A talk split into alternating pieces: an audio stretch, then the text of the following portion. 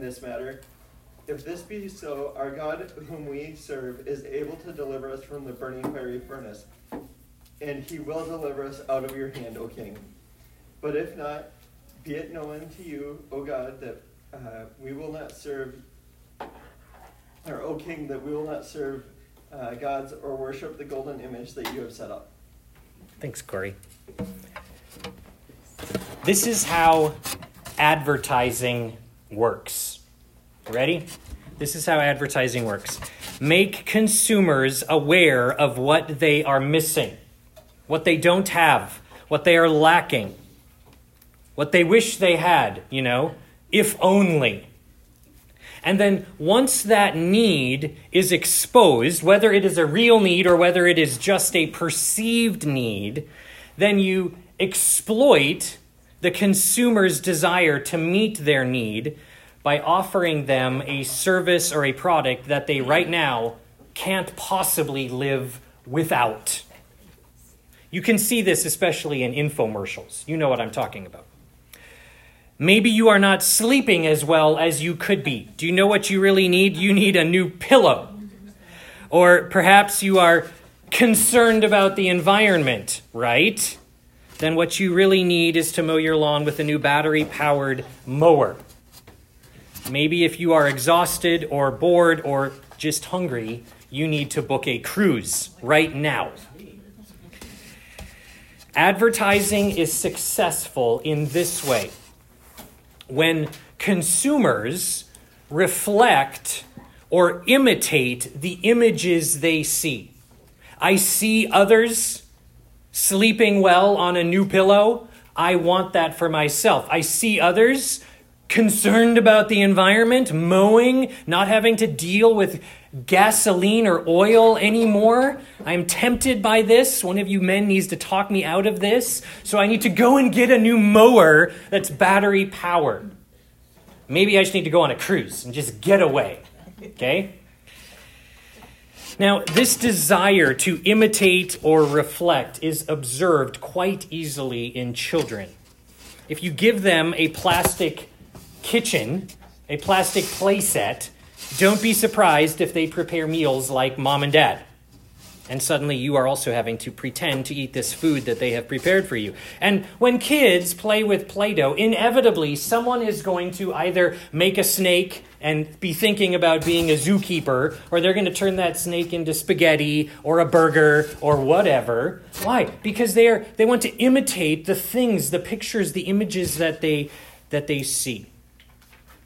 Perhaps you have observed your children disciplining their dolls or your pets or their siblings in some way. Like, you're going to time out now. What are they doing? They're, they are reflecting, imitating the image that they are seeing in you. We have some cute videos of Samuel and Chloe playing church and pretending that they are preaching. Some of it's pretty good. Some of it's pretty good. Maybe maybe you have recently purchased a Bible for one of your children. What are, what are you doing? They want to be like you. They want to have what you have when you go to church. So they are wanting to imitate and reflect your likeness. Do you see that?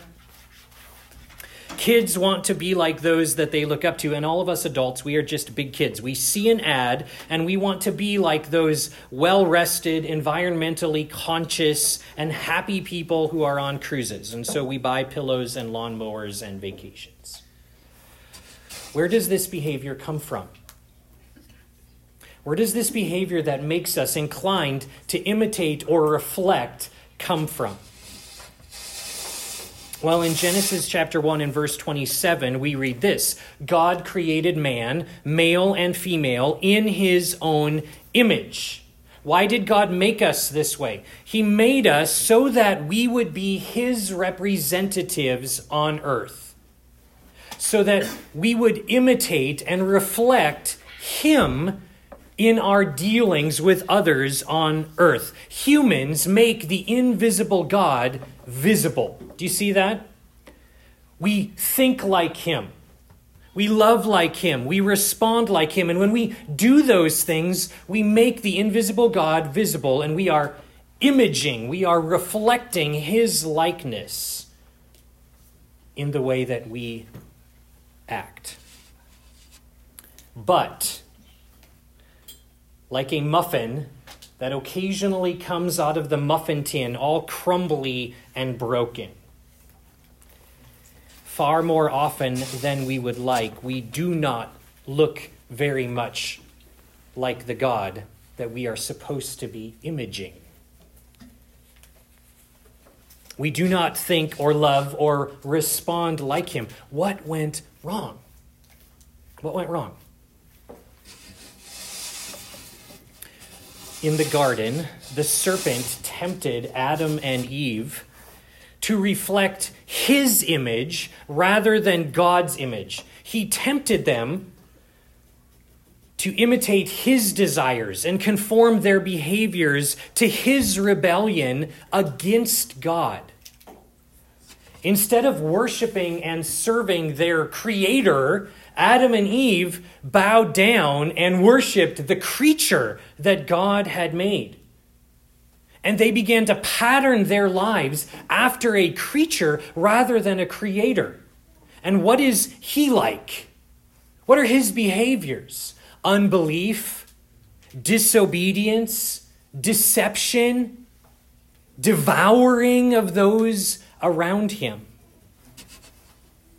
Friend, you will become like what you worship. Character is never neutral. You are either being conformed to the desires and the responses and the behaviors under the world, under the direction of the devil, or you are being transformed by the power of the Holy Spirit to the desires and the responses and the behaviors that image, that reflect, that imitate the Lord Jesus Christ. But your character is never neutral. Paul confirms this in Romans chapter 12. He writes, Do not be conformed. Do not be conformed. You see it? To this world, but be transformed by the renewing of your mind.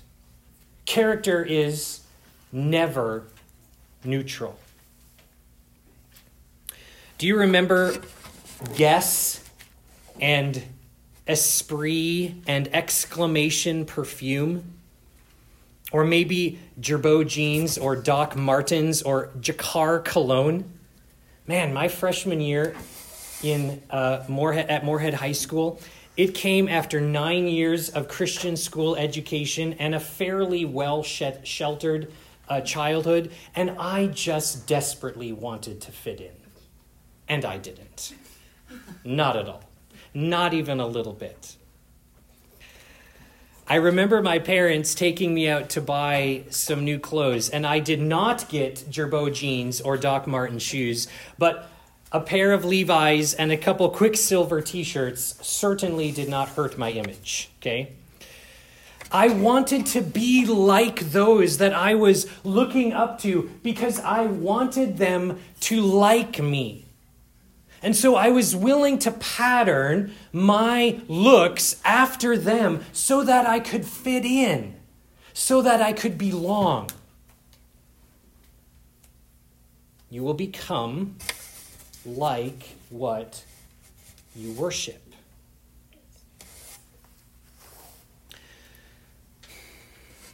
Look for a moment at Isaiah chapter 6. Isaiah chapter 6. It'll be on the screen. This is verse number 8. Isaiah 6, verse 8. And I heard the voice of the Lord saying, Whom shall I send? And who will go for us? Then I said, Isaiah says, Here I am, send me. And he, the Lord, said, Go and say to this people. Here is Isaiah's commissioning. Keep on hearing. But do not understand. Keep on seeing, but do not perceive. Make the heart of this people dull, and their ears heavy, and blind their eyes, lest they see with their eyes, and hear with their ears, and understand with their hearts, and turn and be healed. This is Isaiah's commissioning. Can you imagine a commencement speech? At a college that sounds like this? Isaiah is being sent to God's people, and yet his message is a message of judgment and not hope. Imagine installing elders with this type of a sermon.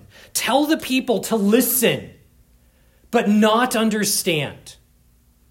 Tell them to see, but not be able to make sense of the things that they are seeing. Make the people's hearts dull and not tender, so that, so that they do not repent and come to me for healing. Wow.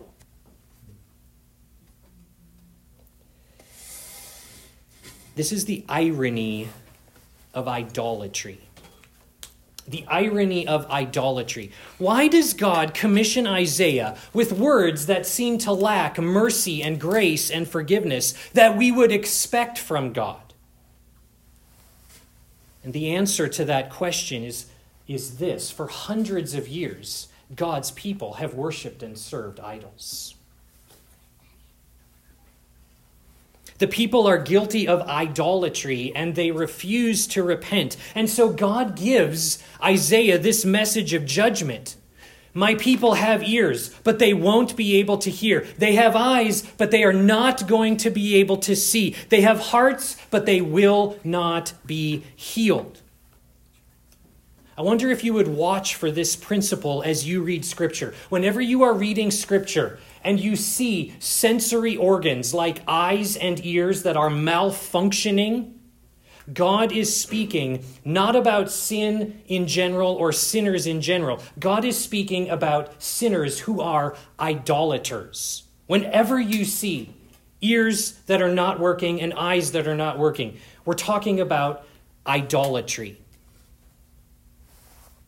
Look at Psalm 115. I talked about this, I talked to the kids about this for just a few minutes, so they are well versed on this text. But this is verse number four. Their idols are silver and gold, the work of human hands. Are you ready, kids who are in the room? They have mouths, but what? They do not speak. He's describing the idols. They have mouths, but they do not speak. They have eyes, but what? They do not see. Do not see. They have ears, but do not hear. They have noses, but do not smell. They have hands, but do not feel. Feet, but do not walk. And they do not make a sound in their throat. All of this describing their idols. Verse 8 Those who make them become like them. This is the irony of idolatry. You become like what you worship. And if you choose to worship an idol, you will become like that idol, no longer able to see, no longer able to hear, a heart that becomes hardened and not tender to God's Spirit and God's Word.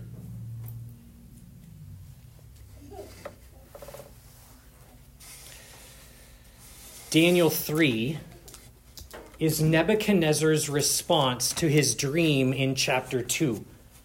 There's some clues in the text that help us pick up on this. In his dream, he sees an image, and then he makes an image in chapter 3, a statue.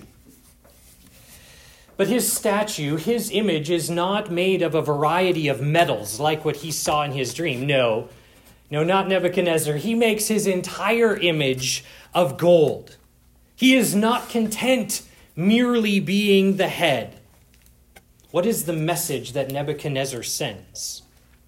My kingdom will last forever. My kingdom will last forever. I am not content to be the head. God's revelation of the future, I'm going to thwart that. How am I going to thwart that? By gathering all of the people and causing them to bow down and to worship this image that I have set up. Not an image with a head of gold and so on down the image, but an image made entirely of gold. I find it so interesting that even though Daniel writes to us from a pagan, in other words, a godless nation of Babylon, Daniel doesn't mention specific Babylonian gods. It would make sense if Nebuchadnezzar's image, if the statue that he set up was an image of Marduk or Bel or some other Babylonian deity. But Daniel doesn't tell us that. We do get one clue about this image, and that is nine times Daniel tells us Nebuchadnezzar set it up. Would it surprise you if this image was of himself? That would not be surprising at all, would it? The head of gold is now an entire statue of gold. So when the people bow down and worship this idol, they are not bowing down to some Babylonian false god. They are bowing down before Nebuchadnezzar himself, his kingdom of gold, his feet, his achievement. Look at Babylon that I have made.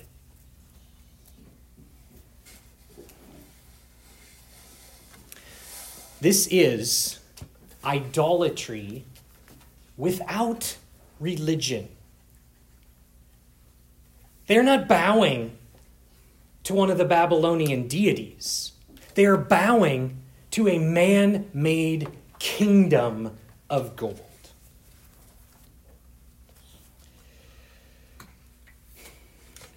Daniel chapter 3 and verse 1. Notice how the scripture repeats words as I read through this. I will try to emphasize some things to help us capture this, but I'm also not going to, I don't want to overdo it. Okay? So listen carefully. King Nebuchadnezzar made an image of gold whose height was 60 cubits and its breadth 6 cubits. He set it up on the plain of Dura in the province of Babylon. Then King Nebuchadnezzar sent to gather the satraps, the prefects, and the governors, the counselors, the treasurers, the justices, the magistrates, and all the officials of the provinces to the, come to the dedication of the image that King Nebuchadnezzar had set up. Then the satraps, the prefects, and the governors, the counselors, the treasurers, the justices, the magistrates, and all the officials of the provinces gathered for the dedication of the image that King Nebuchadnezzar had set up. And they stood before the image that Nebuchadnezzar had set up. And the herald proclaimed aloud, You are commanded, O peoples, nations, and languages, that when you hear the sound of the horn, pipe, lyre, trigon, harp, bagpipe, and every kind of music, you are to fall down and worship the golden image that King Nebuchadnezzar has set up. And whoever does not fall down and worship shall immediately be cast into a burning, fiery furnace. Therefore, as soon as all the peoples heard the sound of the horn, the pipe, lyre, trigon, harp, bagpipe, and every kind of music, all the peoples, nations, and languages fell down and worshipped the golden image that King Nebuchadnezzar had set up. Therefore, at that time, certain Chaldeans came forward and maliciously accused the Jews. They declared to King Nebuchadnezzar, O king, live forever.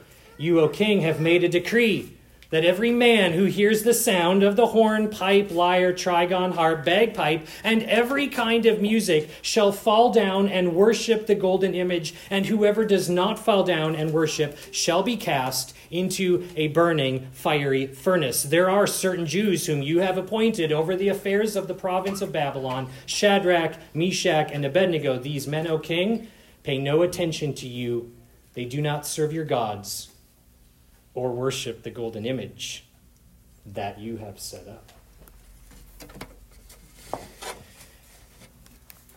Did you smirk a little when I read those lists of the people and the list of the instruments? I think God intends for us to smirk a little bit when we read those lists. Do you know why? Because idolatry without religion is foolish. It is as ridiculous as repeatedly writing the same lists of words over and over and over in the text. We smirk because it seems so strange to have to repeat yourself again and again and again.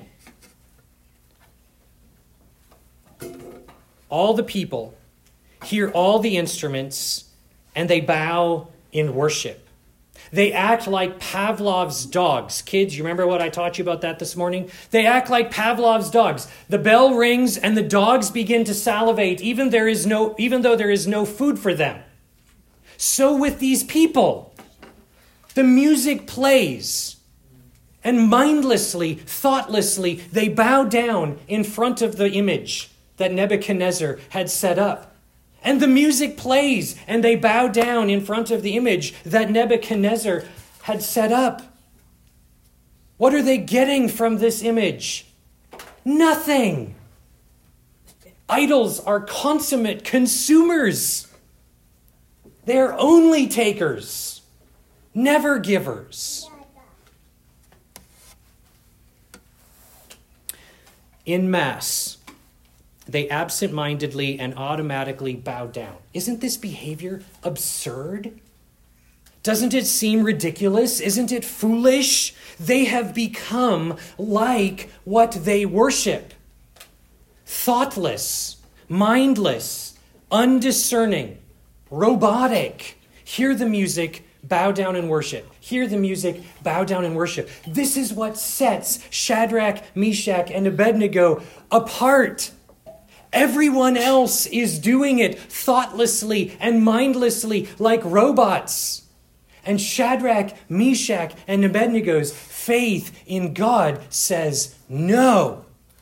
We refuse to be thoughtless. We refuse to be mindless. We refuse to do this thing, whatever this thing is, without careful thought and consideration and discernment.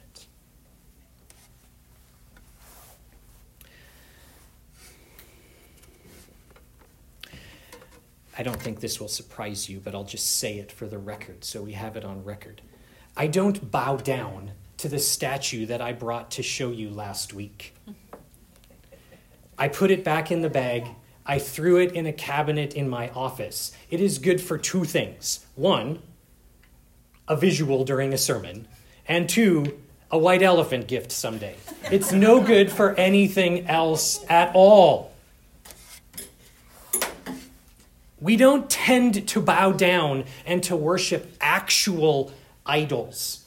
Not so much here in this country. I'm not saying it doesn't happen. I know it does and it can happen. But that is not our typical, it is not our default. But steadfast, we can also be guilty of idolatry without religion. And we may return to our idol so often to worship that we become liked, we become locked in its grip. So that, like the people in Daniel 3, we absent mindedly and automatically just do it again. We just bow down before whatever our idol is again. We just worship it again, thoughtlessly, mindlessly. We have become like what we worship. We no longer see or hear or think or feel the grace of guilt that leads us to repentance. This is the foolishness of addiction. It causes us to behave in mindless, thoughtless, undiscerning ways. I want people to like me. I want to feel valued and respected. With the help of counselors and friends who love me, I have become aware that I am a relationship addict. I will protect my relationships with people at all costs.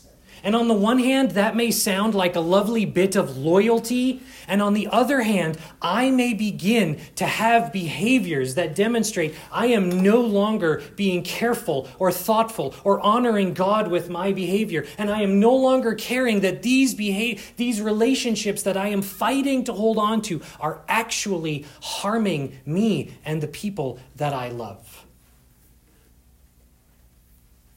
I begin to engage in these relationships, not out of loyalty, but out of addiction, out of a sense of having to have it, out of a sense of never wanting to lose it. And I think that I have the idol in my grasp. And what is the reality? This idol, without religion, has gripped me. It's holding on to me. It's not letting me go. And I keep coming back again and again, like Pavlov's dogs, bowing before it absent mindedly, thoughtlessly, carelessly.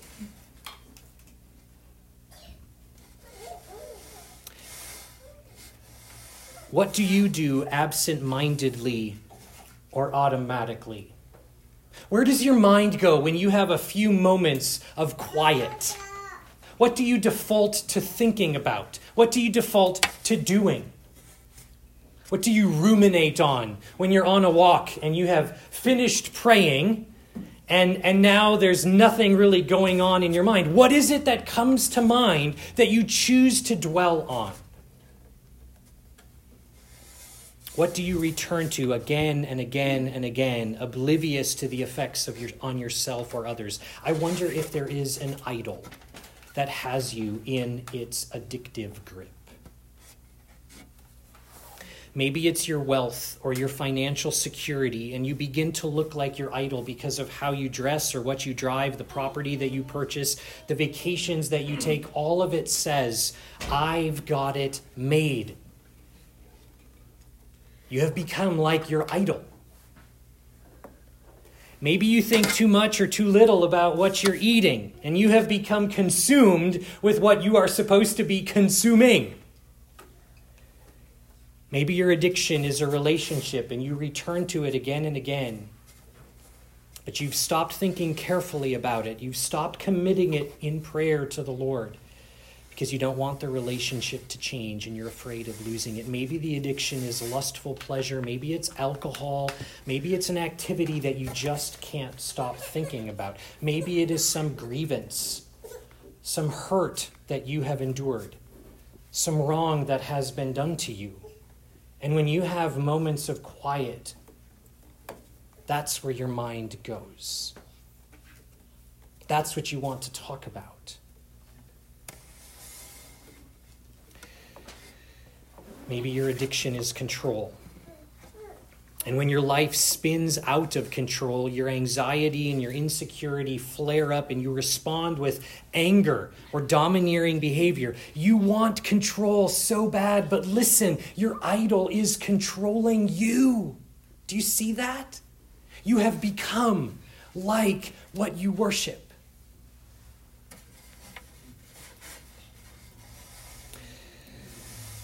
Three Jews face a life or death decision. But rather than fitting in with these lists of mindless people, rather than participating in idolatry, rather than breaking God's commandment and dishonoring the God who is rightly jealous for his people's attention and affection, Shadrach, Meshach, and Abednego refuse to bow and demonstrate remarkable faith. Look again at verse 16. Shadrach, Meshach, and Abednego answered and said to the king, O Nebuchadnezzar, we have no need to answer you in this matter. No debate, no dialogue, no discussion. You're not going to convince us. You can't plea bargain us into bowing. No second chance, no third chance. None of that matters. We have thought about this. We have probably, I think we can assume, prayed about this. We are not going to absent mindedly follow the example of all of those other people. if this be so, if you are going to throw us, if you throw us into this burning, fiery furnace, our God, whom we serve, is able to deliver us from the burning, fiery furnace, and he will deliver us out of your hand, O king. But if not, but if not, be it known to you, O king, that we will not serve your gods or worship the golden image that you have set up. In contrast to the foolish mindlessness of our addictive idolatries, authentic faith is careful thoughtfulness. Think about that for a minute. Sometimes we think about faith and we describe faith as like taking a leap in the dark. That's terrible. That's an awful descriptor of faith. Faith is not a leap in the dark, faith is careful, reasoned thoughtfulness. What is it that you are carefully reasoning and thinking about and being mindful of? The object of your faith. What is the object of our faith? It is God. It is the person of the Lord Jesus Christ. It is what God has done for us in Christ. He, Jesus, is the object of our faith. We think about Jesus. We meditate on Jesus. We read about Jesus. We consider the ways that Jesus would respond, and we pattern our lives what? After Jesus. Why? Because we worship Jesus and we become like what? Like what we worship.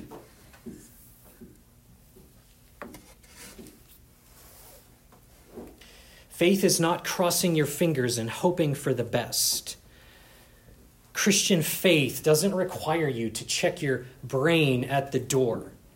Faith is careful thoughtfulness, taking God at His word, being obedient to Him even when it's hard, believing that God will deliver you out of the fire or God will be with you right in the middle of the fire. Friend, if you want to be free of an addiction, if you want to be a more courageous, follower of Jesus, if you want to be more confident in evangelizing those who do not yet believe, if you want to make choices that honor God, then you must strengthen your faith.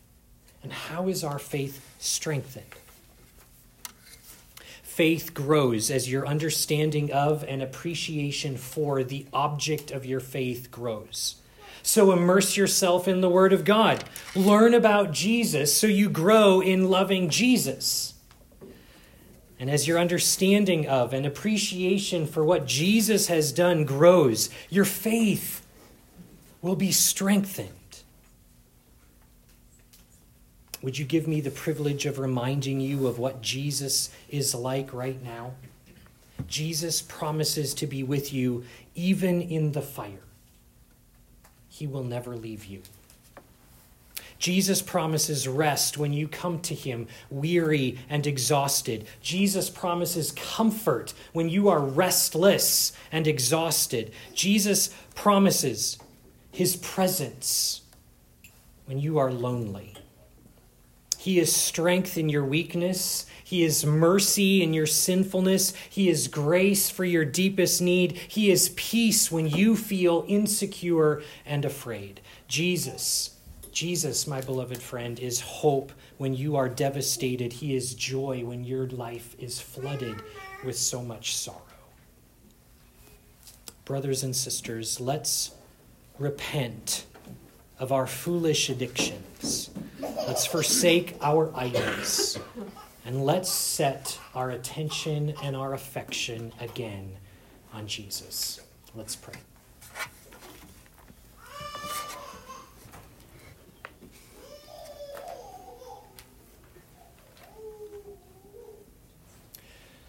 Father, would you please grant that your Holy Spirit moves in our hearts?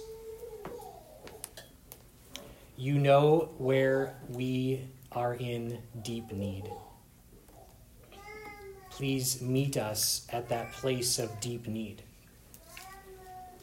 Whether that means we need the grace of guilt that moves us to repentance, or whether we need the grace of comfort and encouragement and peace that gives us hope.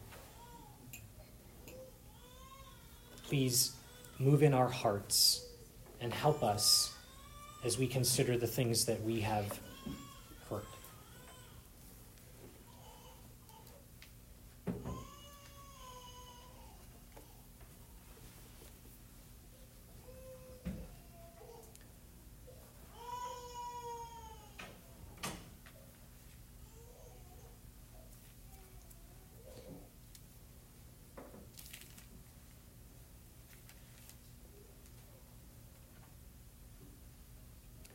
Good Father, we love you and we are grateful to be your children.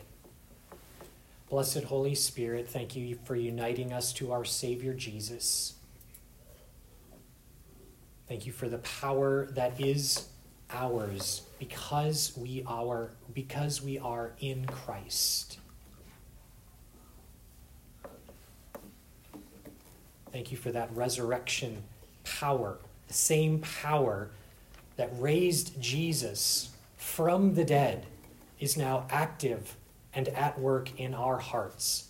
I'm not even sure I understand what that means, Father, but I am so grateful to know this type of resurrection power at work in my heart and in the hearts of your people.